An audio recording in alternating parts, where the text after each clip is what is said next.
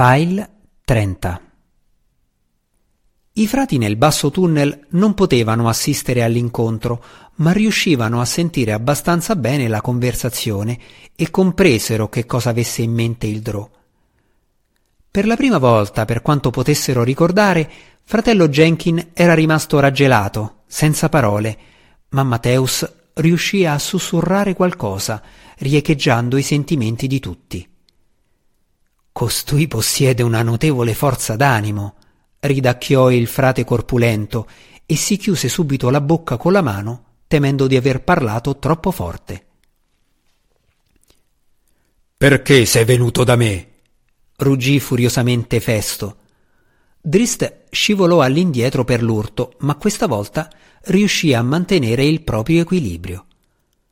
Ti prego, possente Festo, implorò Drist, non ho scelta.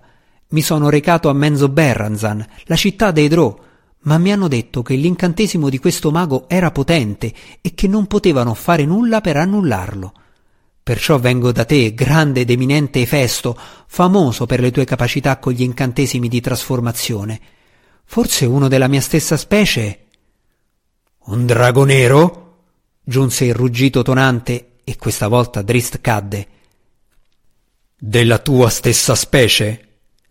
No, no, un drago, si affrettò a dire Drist ritrattando l'insulto evidente e balzando di nuovo in piedi, pensando che forse ben presto si sarebbe dovuto mettere a correre. Il ringhio di Efesto si protraeva e rivelò a Drist che aveva bisogno di un diversivo. Il drò lo trovò dietro al drago, nei profondi segni di bruciature lungo le pareti e la parte posteriore dell'alcova rettangolare. Driss immaginò che questo fosse il luogo in cui Efesto si guadagnava le sue elevate tariffe, fondendo il minerale metallico. Il drò non poté fare a meno di rabbrividire, chiedendosi quanti sfortunati mercanti o avventurieri fossero andati incontro alla propria fine fra quelle pareti bruciacchiate. Che cosa ha causato un simile cataclisma? esclamò Drist intimorito. Efesto non osò allontanarsi sospettando il tradimento. Un attimo più tardi, tuttavia, il drago si rese conto di quello che l'elfo scuro aveva notato e il ringhio scomparve. Quale divinità è scesa presso di te, possente Efesto, e ti ha benedetto con un simile spettacolo di potere? Da nessuna parte in tutti i reami la pietra è dilaniata in questo modo, non più da quando il mondo è stato formato con il fuoco. Basta! tuonò Efesto. Tu che sei così erudito, non conosci l'alito di un drago rosso? Certamente il fuoco è il mezzo utilizzato da un drago rosso, rispose Drist senza mai staccare il proprio sguardo dall'alcova. Ma quale intensità possono avere le fiamme? Sicuramente non saranno forti al punto di causare una tale devastazione. Vuoi vedere? giunse la risposta del drago in un sibilo sinistro e fumoso. Sì, esclamò Drist, poi No! disse lasciandosi cadere piegato su se stesso in posizione fetale. Sapeva che stava muovendosi su un terreno rischioso, ma sapeva che si trattava di un azzardo necessario. Vorrei veramente assistere a una simile esplosione, ma ne temo molto il calore. Allora osserva, Mergan Vinasander di Cult, strepitò Efesto. Osserva chi è migliore di te. L'aspra inalazione del fiato del drago attirò Drist due passi avanti. Gli portò i capelli bianchi e brucianti intorno agli occhi e quasi gli strappò dalla schiena la coperta che gli fungeva da mantello. Sul mucchio dietro di lui monete si rovesciarono in avanti in un'ondata rumorosa.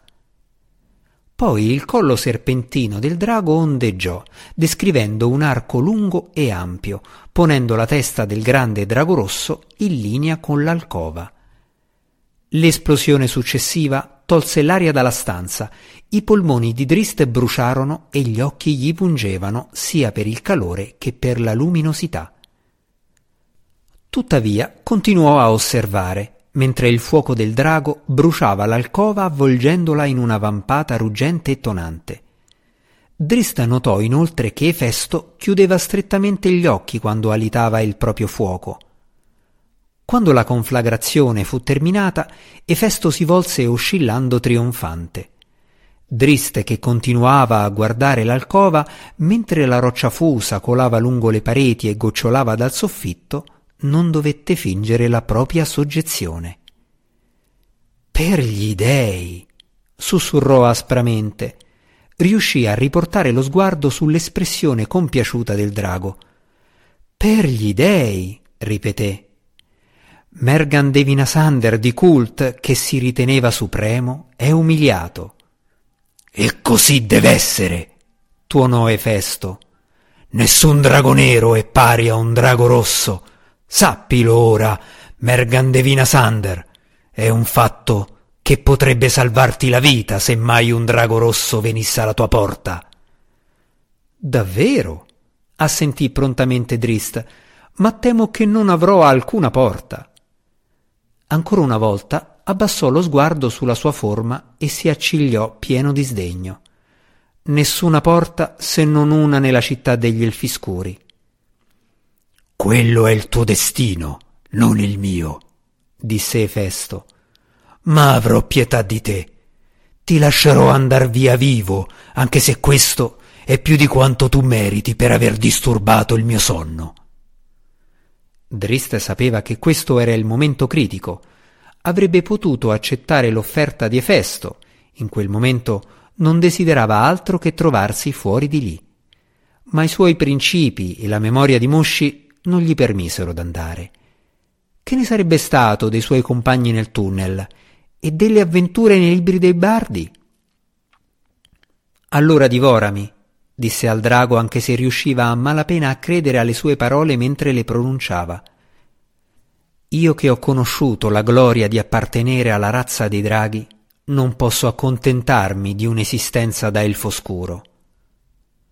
Le enormi fauci di Efesto si spostarono gradualmente in avanti. Ahimè, per la stirpe dei draghi, gemette Drist, il nostro numero è in costante diminuzione, mentre gli umani si moltiplicano come parassiti. Ahimè, per i tesori dei draghi che verranno rubati da maghi e paladini. Il modo con cui pronunciò con forza l'ultima parola fece fermare Efesto. E ahimè, per Megan Devina Sander, continuò Driste in modo teatrale, che viene abbattuto in questo modo da un mago umano il cui potere eclissa perfino quello di Efesto, il più illustre della stirpe dei draghi. Eclissa! esclamò Efesto e l'intera spelonca tremò per la forza di quel ruggito. Che cosa dovrei pensare? urlò Driste di rimando, un urlo piuttosto pietoso se paragonato al volume del drago. Forse che Efesto non aiuterebbe un membro della sua stessa specie in estinzione? No, questo non posso crederlo, questo il mondo non lo crederà. Drist rivolse un dito affusolato verso il soffitto sopra di sé, pregando con tutta la sua anima. Non occorreva che gli venisse ricordato il prezzo del suo fallimento. Diranno all'unisono e in tutti gli ampi reami che Efesto non ha osato annullare la magia del mago, che il grande drago rosso non ha osato rivelare la propria debolezza contro un incantesimo così possente, per timore che la sua impotenza invitasse a nord quello stesso gruppo guidato da un mago per saccheggiare il bottino di un altro drago. Ah! Gridò Drizz con gli occhi sbarrati, ma il fatto di credere che Efesto si sia arreso non darà anche al mago e ai suoi malvagi amici ladroni la speranza di un tale saccheggio? E quale drago possiede più tesori da rubare di Efesto, il drago rosso della ricca Mirabar? Il drago non sapeva come comportarsi.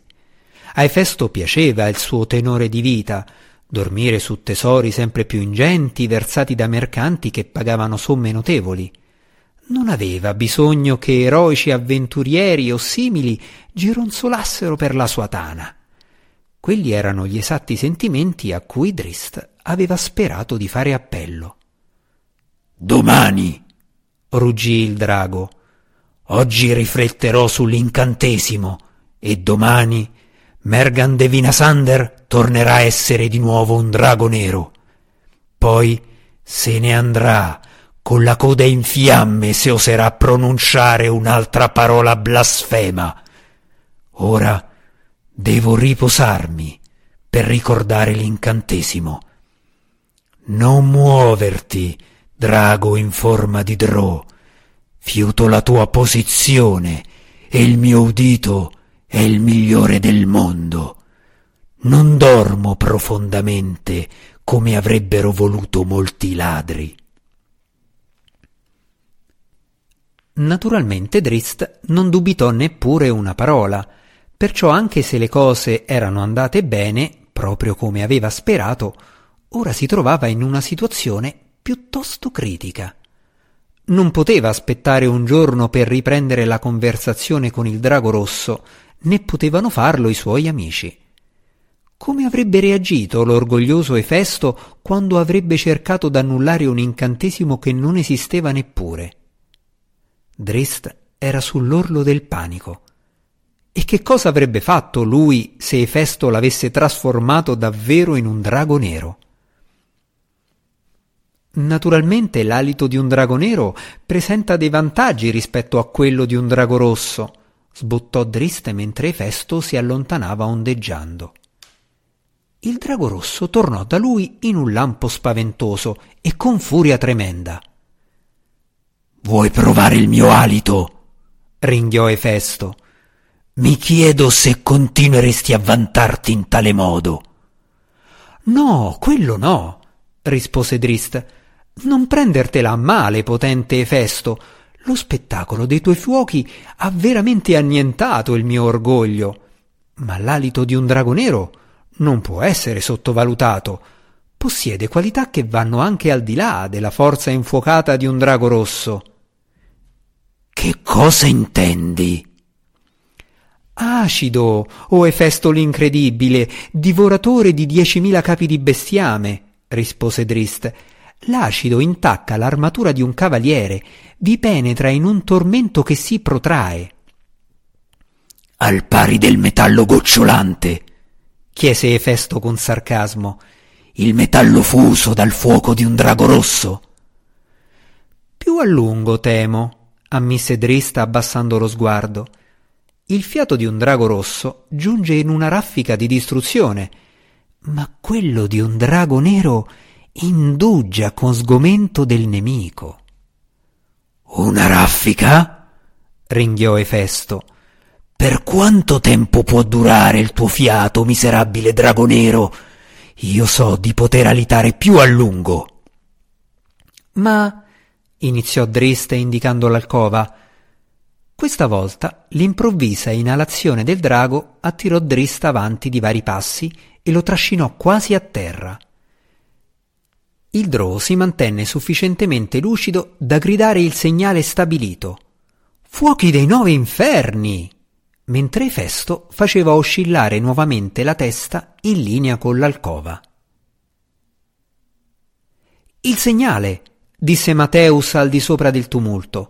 Correte, ne va della vostra vita, correte!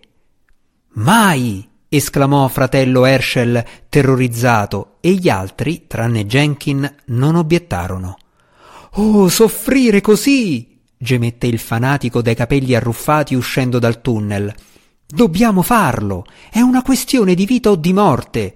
ricordò loro Mateus, afferrando Jenkin per i capelli per impedirgli d'andare nella direzione sbagliata.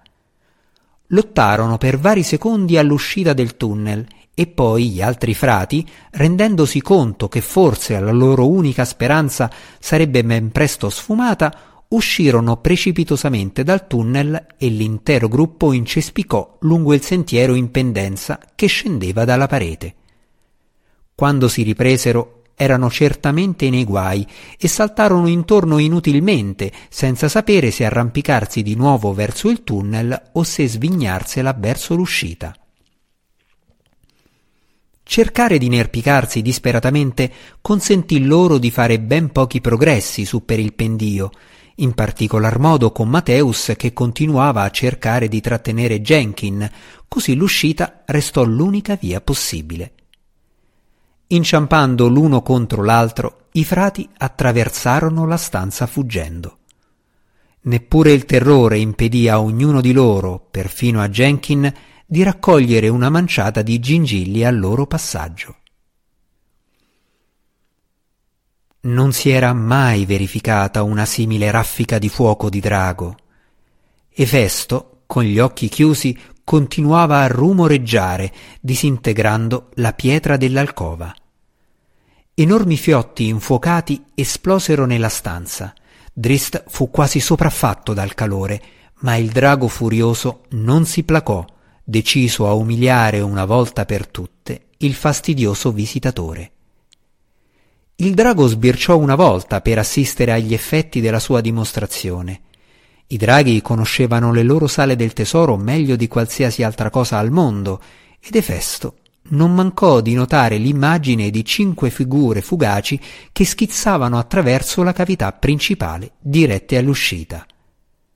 L'alito si arrestò bruscamente e il drago si volse. Ladri!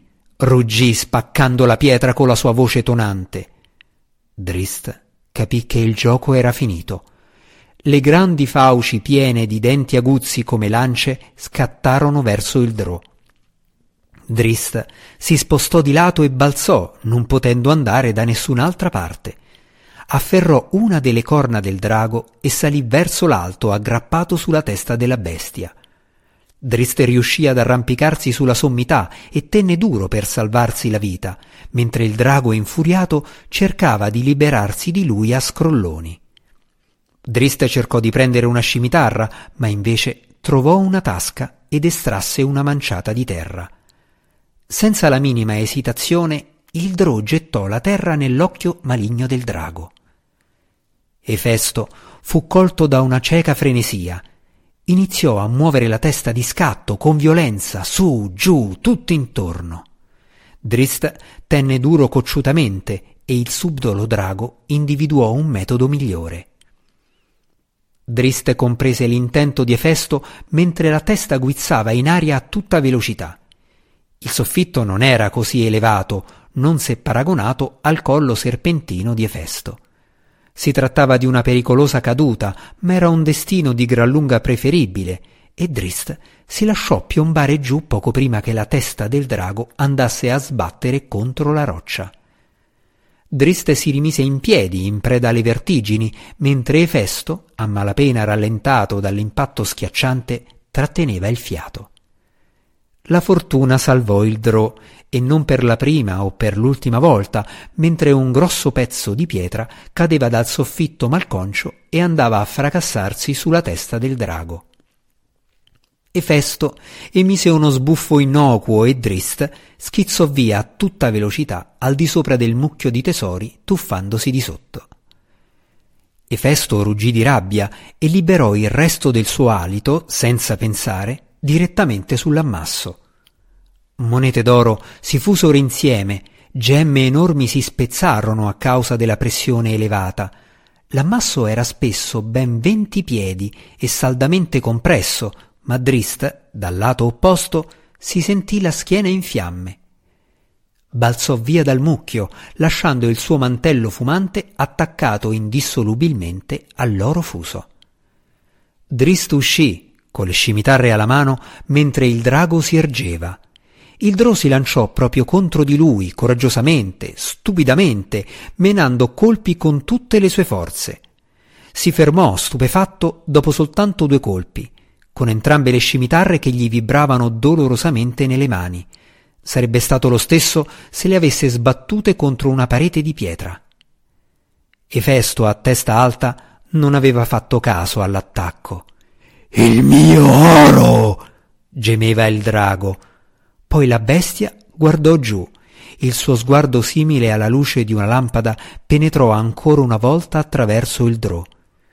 Il mio oro! ripeté Festo con perfidia. Drist scrollò timidamente le spalle, poi si mise a correre. Efesto sbatté la coda intorno, percotendo un altro accumulo di tesori e spargendo nella spelonca monete d'oro e d'argento e pietre preziose. Il mio oro! ruggì ripetutamente il drago mentre si faceva largo a colpi di coda tra le strette pile di tesori. Drist cadde dietro a un altro cumulo. Aiutami, Gwenvivar! implorò lasciando cadere la statuina. Sento il tuo odore, ladro! Il drago esprimeva la propria soddisfazione facendo le fusa, come se un uragano potesse fare le fusa, non lontano dal mucchio dietro al quale si trovava Drist. In risposta, la pantera giunse in cima al monticello, ruggì con aria di sfida, poi balzò via. Drist alla base ascoltò attentamente, misurando i passi, mentre Festo si lanciava avanti. Ti morderò spezzandoti a metà, mutante! Urlò il drago, e la sua bocca aperta cercò di mordere Gwenvivar. Ma i denti, perfino i denti di drago, avevano un effetto ben scarso sulla nebbiolina inconsistente in cui Gwenvivar si era improvvisamente trasformata. Triste riuscì a infilarsi in tasca alcuni ninnoli mentre correva fuori. La sua ritirata venne coperta dallo strepitio della collera del drago in preda alla frustrazione. La spelonca era grande e Drist non era ancora uscito quando Efesto si riprese e lo individuò. Confuso ma non meno infuriato, il drago ruggì e si mise all'inseguimento di Drist. Nella lingua dei folletti, sapendo dal libro che Efesto la parlava, ma sperando che il drago non sapesse che lui lo sapeva, Drist urlò. Quando la stupida bestia mi seguirà all'esterno, uscite fuori e prendete il resto. Efesto si bloccò di scatto e si volse rapidamente, osservando il basso tunnel che conduceva alle miniere. Lo stupido drago era in preda a un accesso tremendo. Voleva mangiarsi l'ingannevole Drò, ma temeva un furto alle spalle. Efesto si diresse a lunghi passi verso il tunnel e sbatté la testa squamosa contro la parete che si trovava sopra a questo, per sicurezza, e poi si ritrasse per riflettere su quanto era accaduto. Il drago sapeva che ormai i ladri erano giunti all'uscita, sarebbe dovuto uscire sotto al vasto cielo se voleva prenderli, un proposito per nulla saggio in questo periodo dell'anno, considerati i lucrosi affari che poteva portare a termine. Alla fine Festo risolse il dilemma come era solito risolvere ogni problema. Giurò di mangiarsi completamente il prossimo gruppo di mercanti che si fosse recato da lui. Ripristinato il proprio orgoglio con quella decisione, decisione che avrebbe indubbiamente dimenticato una volta rimessosi a dormire, il drago tornò a girare per la propria cavità sistemando nuovamente le pile d'oro e salvando quel che poteva dai mucchi che aveva inavvertitamente fuso.